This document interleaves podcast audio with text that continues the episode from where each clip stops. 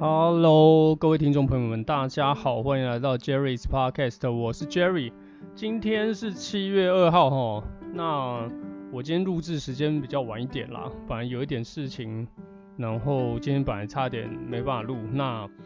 后来因为非农开了，我实在是这时候就盯盘，那我实在是没办法去录哈，我比较专心的去看一下它的现在目前波动跟状况。那看完我才开始想说，录一下，然后讲一下今天对于非农跟美国这个经济状况的一个想法。好，那这边就先来跟大家聊聊。本来我的 title 是要讲盯盘跟不盯盘的差异啦。那因为非农先开始，我才刚稍微看完这个东西。那我想先跟大家聊聊非农啊。今年6月的时候，它增长了85万人，比所有机构预期的都还要再高。5月那时候才 58.3 万，那整个是爆冲了将近大概20几万人，20几万人。不过呢，失业率上升到 5.9 啦，本来预期是 5.6， 所以率还是在不断的上升。虽然说劳动力一直在注入这样子的能量啦，不过看起来目前应该是会继续的好转。美国受益于他们自己国内非常厉害的疫苗研发，很多人都已经打疫苗了。前几集我也在讲，如果你有看 NBA 或什么运动比赛，很多人已经在球场看了。虽然我几个那个住 LA 的朋友，他们已经说，他们虽然打了，大部分人都打了，但是他还是怕死，他不敢乱跑。有必须要工作他才会出门，这样没事他还是不出门。但不过他又说白人就不怕死，所以还是一堆人往前冲。那这个每个国家的民情民性本来就不太一样啦，我只能说就是大家顾好自己就好了。目前美指还是持续下挫哦，那黄金最高来到1794上下，最低是在1776的部分。我觉得如果其实这一段时间，其实我一直在讲 Podcast， 刚好在录的这一段时间，我这段时间其实一直往下看的，但结果它一直是无法下去到我预期的一个最低点哦，它都是没有下去哦。你的1760、1750，完全就是不要说1760，那1750更不可能哦，那根本就没点到或是怎么样的。那受益于现在目前的一个经济利好的一个前景跟状况来说呢，黄金能不能够在线图上打开1800，然后重返之前的一个荣耀哦，我们可以持续再看。所以一直在这样子好的数据来看的时候，好，目前最近看到稍微比较到一个阶段性底部的部分，大概是就是1780上下啦吼。那现在目前往上看，我们先看到1800、1818，大概是这两个区间。如果再上去，也没有很明显的会下来的一个状况，我觉得其实就是可能又要回到1900了哦。就是想要抄底的这个部分是不可能的。不过如果在17多都有买到呢，而且是buy的朋友们，哇，恭喜你哦，赚得不错哦，很厉害。那我个人都还是一样啦哦，抄短线。我这个人就是喜欢炒短线，这个是我喜欢的部分。大概今天简单讲是这样。那如果有我自己想说再做一集比较深入去探讨的东西，我们才刚刚看完了哦，没有办法马上写一些比较深入一点的稿。那期待就是我们黄金能够整个突破哦。那我现在开始反攻看多啦哦，反攻看多。那今天进入我想要讲的一个主题哦，盯盘跟不盯盘的差异哦。可能有些人玩股票会盯盘哦，玩什么样的东西会盯盘不盯盘？只有基金可能我相信没什么人会盯啦哦。那一直在动的会盯嘛哦，股票啦、期指啦、黄金啦、货币啦这些东西大家都会盯着，尤其是玩外汇保证金的人。尤其是像我这样子的人，我赚快钱的人是一定盯的。就像我刚期，我真的在盯盘。哦，有非农我一定真的会盯，或是什么 ISM 这些东西，我都会盯着盘哦。那差别在哪里？我在这边先讲一下我曾经的经验。在我刚入行玩这个东西的时候呢，每天就在看，无时无刻在看。哦，想要一直找到有机会，我觉得好像要爆冲了哦，我就要下单。我就一直盯着，但其实呢，有时候无形的来说，我赔钱的几率也更多了哦，赔钱几率更高。有时候就是、其实只看2分钟就下单，那时候就是真的是这样，好像一直在冲，然后马上就掉下来了，或者一直跌，然后马上反弹，很多时候都是这样。所以我自己有给我自己一个路哦，我下单的路哦，我在前几集有讲过哦，如果有兴趣的人可以是去稍微看听一下，说我自己下单的路哦是什么这样哦。那你自己有没有你自己下单的路哦？我这个人可能个性比较冲，所以我有我的路哦。如果没有这样子，我不可以下单哦，这是自己的规律啦，一定要这样哦，不然有时候会比较冲动的，我真的可以，赶快下哦，不行。我觉得反正就是像黄金这样来讲，我不要说什么1776到1794，这难道不是一个坐点吗？对不对？当然我们很难去抓到整个大的上下啦。好，那如果你能够设一个订单，比如说17好88好了，我们看到1793，我们不要贪心。其实你看1794到1776，它中间有差价是多少？那你可以在这一个中间，因为它又上又下，又上又下嘛。现在黄金是在1785上下，它本来刚刚有冲到1794哦，整个又回来了。那如果我持续看多，我是不是可以做一单？我是不是可以做一单？我刚刚其实有下单哦，下得很快，大概300点而已哦，我有赚钱，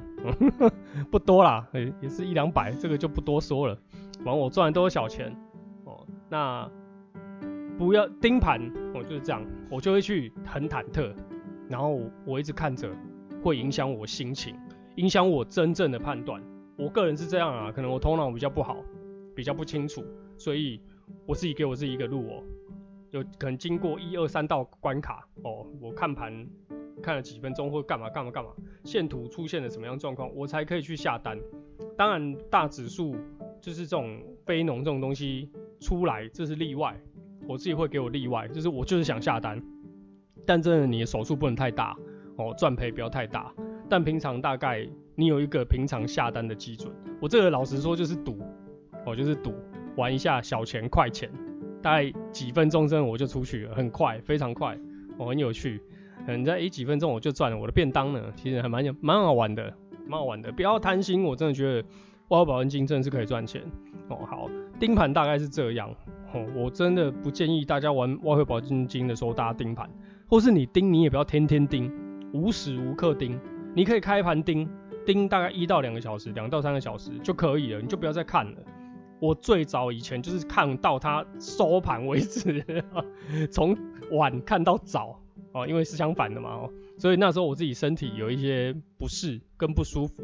我有休息了一阵子，尤其是去年哦，我其实后来有休息一阵子，有看我 IG 的话其实都没什么更新，然后有小小下单啦，但是我就没有很特别很认真去看它哦。那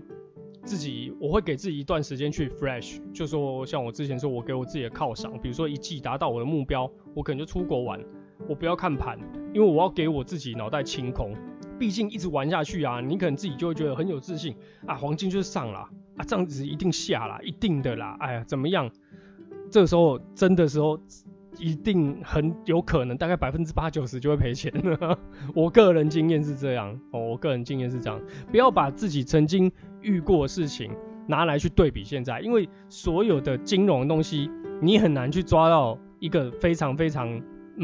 规律的东西哦，它当然有它的规律性在，但其实你抓得到去年因为病毒，所以小道琼2次熔断这种东西，你抓出来吗？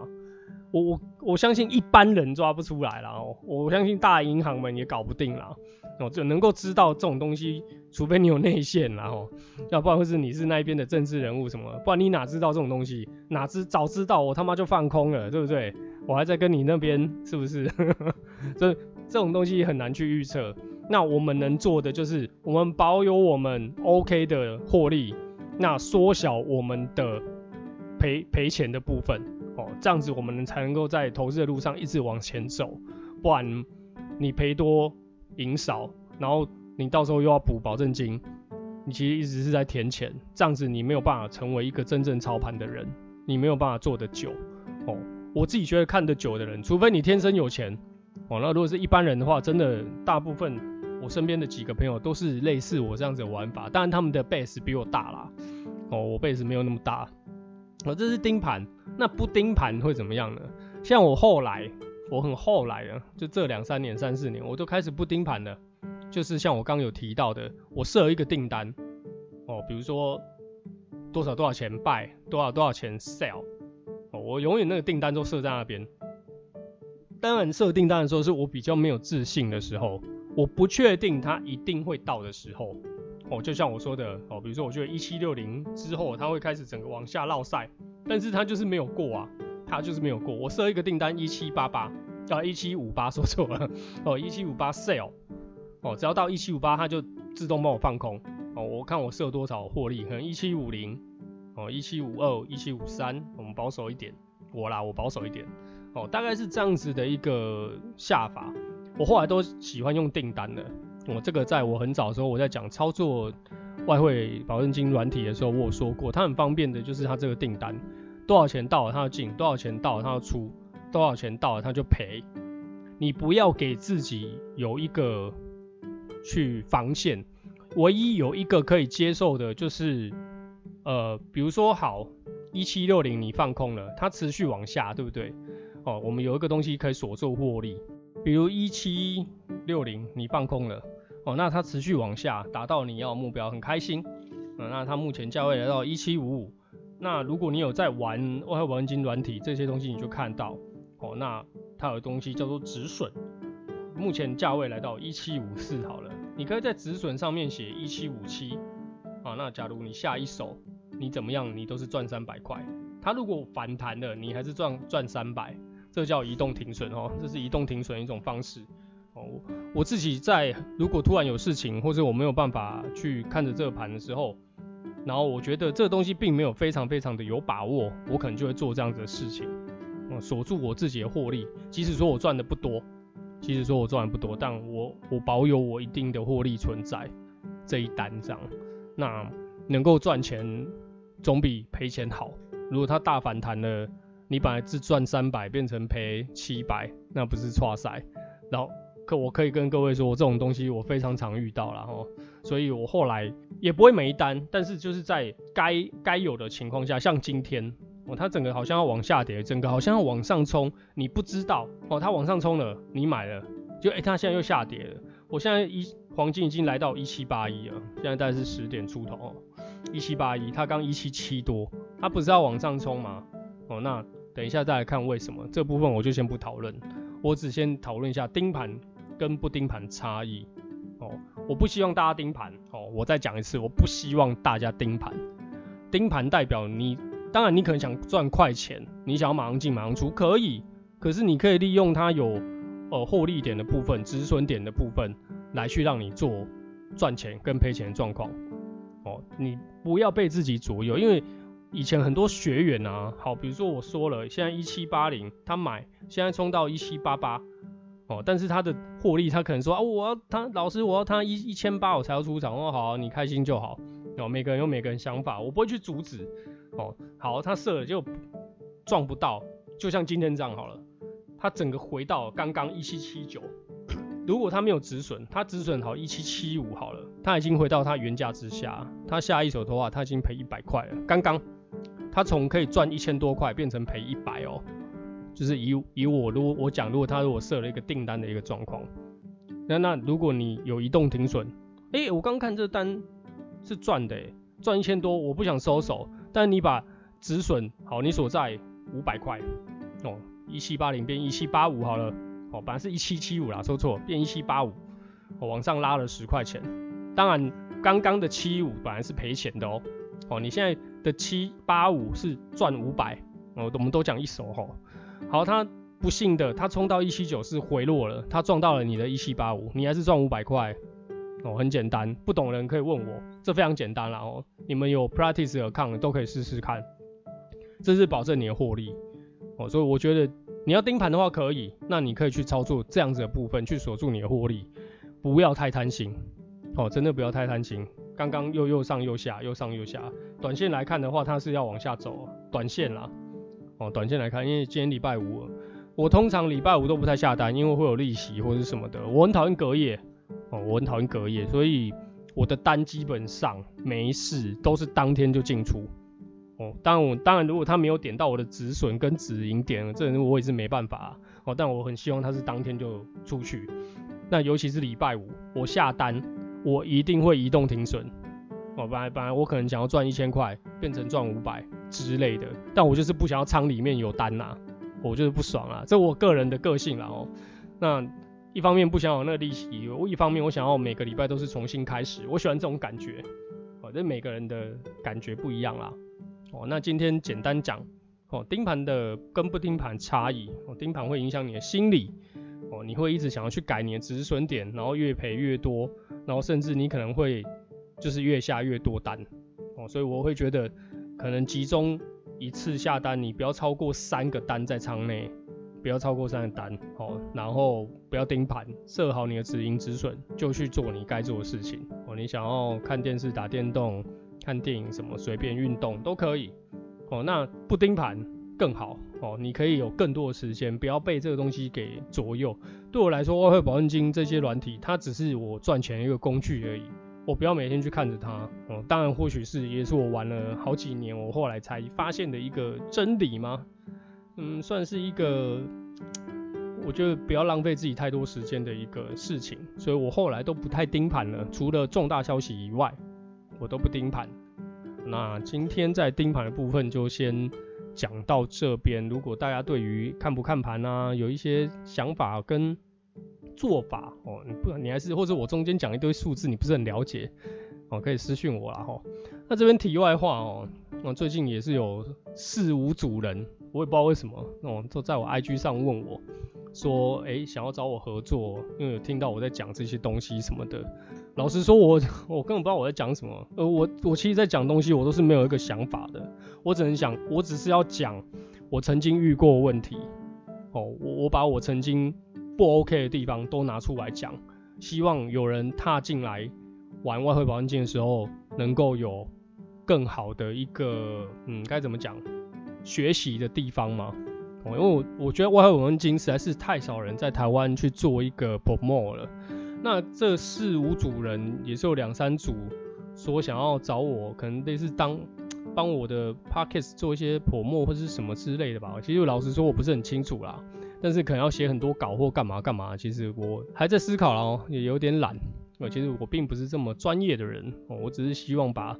我自己曾经遇过的好的跟不好的事情传递给大家，然后希望即使有这么1-2个人听到，你们能够获得一些东西。其实我的想法就这样。那一方面我其实前几集都有讲啦，疫情啦，因为我没事干那其实我还是有别的事情跟工作可以做啦哦，所以这个东西算是我的一个其他兴趣，要专门去弄没有那么厉害。那我从来没有想说我的 podcast 我会赚钱啊，有谁会找我什么业配什么鬼，从来也没有想过啦，就是纯粹好玩，然后把自己当作是记录自己的一个东西，有没有人听其实也没有关系。其实增长人数真的是很少也很慢哦，不过我不在乎，只要有1个或2个人听了这些东西有收获，我就很开心了。那如果你们真的有收获，请让我知道哦，请让我知道，我会非常开心。你们有赚钱，我会替你们开心。那大概简单的想法就是这样哦，最近发生的一些事情。那恭喜这礼拜哦，我又要讲 NBA 了哦 ，CP3 终于踏到总冠军的地板了，真的是16年来真的是很辛苦的。虽然我不是他的球迷啦，那其实我觉得他真的是非常强的一个控卫哦，最后一战拿41分真的是鬼神般表现，很厉害哦，10几个助攻这样很强欸。那就恭喜他，希望他在36岁真的能拿一座总冠军。他身边你看这些人，他已经那么老了，就给他一座吧。我觉得你东区不管公路或篮网都还算不公路或老鹰都算年轻，所以好吧，就是总冠军给 Chris Paul 吧。那 NBA 看得还蛮不错的，今年很特别哦，快艇输了，可爱没办法上场啦哦，可爱没办法上场。然后公路那个字母哥受伤，真的是蛮多有趣的。这两三年好像也一直以来是这样啦 ，NBA 谁健康到最后谁就冠军哦，能打到季后赛的一定就一定是强队了哦，可能在运气上、强度上，可能不会差距到非常非常大，有球星的会比较强，但是其实我都觉得好像其实这一队也可以打赢这一队啊，球是圆的啦，我没有一定。那喜欢看 NBA 的也可以跟我讨论哦。那谢谢大家的收听，谢谢大家的收听哦，这里是 Jerry's Podcast， 我今天就讲到这边。那有任何样的问题可以私讯我的 IG， 我的粉专外汇保温金好好玩哦，你们都可以找我。那有听到我的 podcast， 不管你是在 Spotify， 你在 Apple 的 podcast 听到的话，请可以给我一个评论，5星或是什么的建议都可以哦，谢谢你们，谢谢大家，晚安，拜拜。